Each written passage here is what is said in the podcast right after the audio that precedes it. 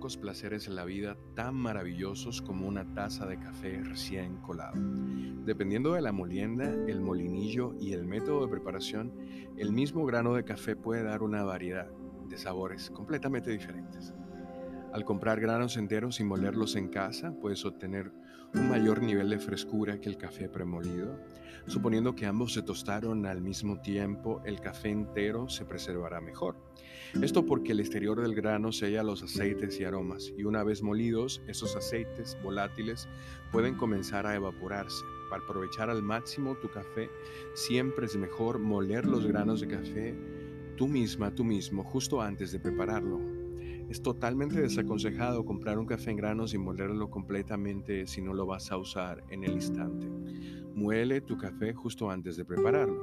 Hacer un buen café implica usar agua para extraer el sabor del grano, la temperatura del agua, la molienda del grano y el tiempo que ambos están en contacto determinan qué tan fuerte o débil, intenso o suave es el café. El primer paso para moler tu propio grano de café es elegir un molinillo de café.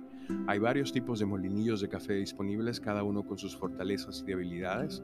En otros episodios hemos hablado y, seguiremos hablando de los diferentes tipos de molino. La molienda a menudo se confunde con el tueste del café. Cuando se trata de café, la gente suele confundirlos.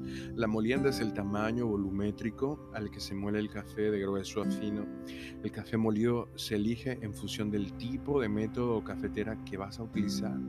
El tueste es qué tan caliente y cuánto tiempo han sido tostados los granos de café por un tostador de café.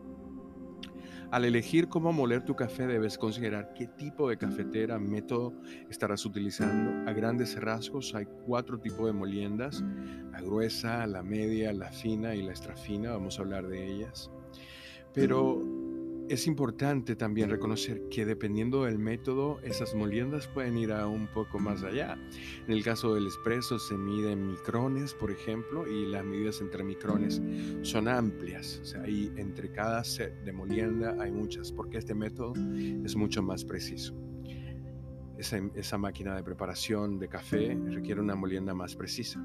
Por eso invertir en un buen molino para una máquina de café de espresso es una muy recomendable principal idea.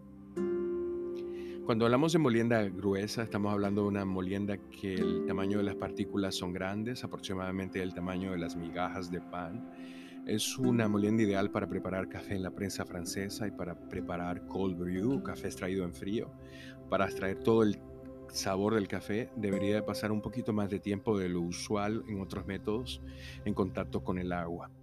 La molienda media es un café aproximadamente molido como la azúcar granulada, este se utiliza en grecas también.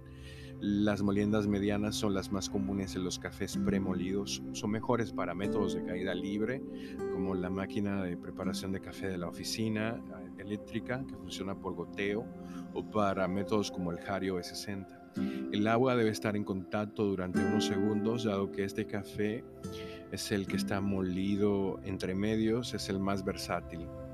Ustedes lo pueden colocar en un aeropress. La molienda fina es común para el café espresso y en cierto sentido para las cafeteras italianas también, pero no demasiado fina para las moliendas finas que estarían en rango de mediano a fino para el caso de las, de las grecas italianas. Por lo general no se utilizan estas en una prensa francesa porque simplemente van a pasar el filtro y van a quedarse rumas en la taza. El molido extrafino o la molienda extrafina es un tipo de café pulverizado, se siente como harina. Requiere un molinillo especial y se utiliza para hacer café turco. Este tipo de molienda se deja, en el caso del café turco, se deja hervir casi por unos segundos para extraer todo el sabor. En el caso del café turco, generalmente se mezcla con especias y azúcar para darle una calidez y un sabor completo. Se sirve con un vaso de agua porque es un poco sucia la bebida. La molienda es un factor crítico, eso sí podemos concluir, para una buena taza de café. Haciendo su molienda más fina o más gruesa, se perciben sabores y características distintas.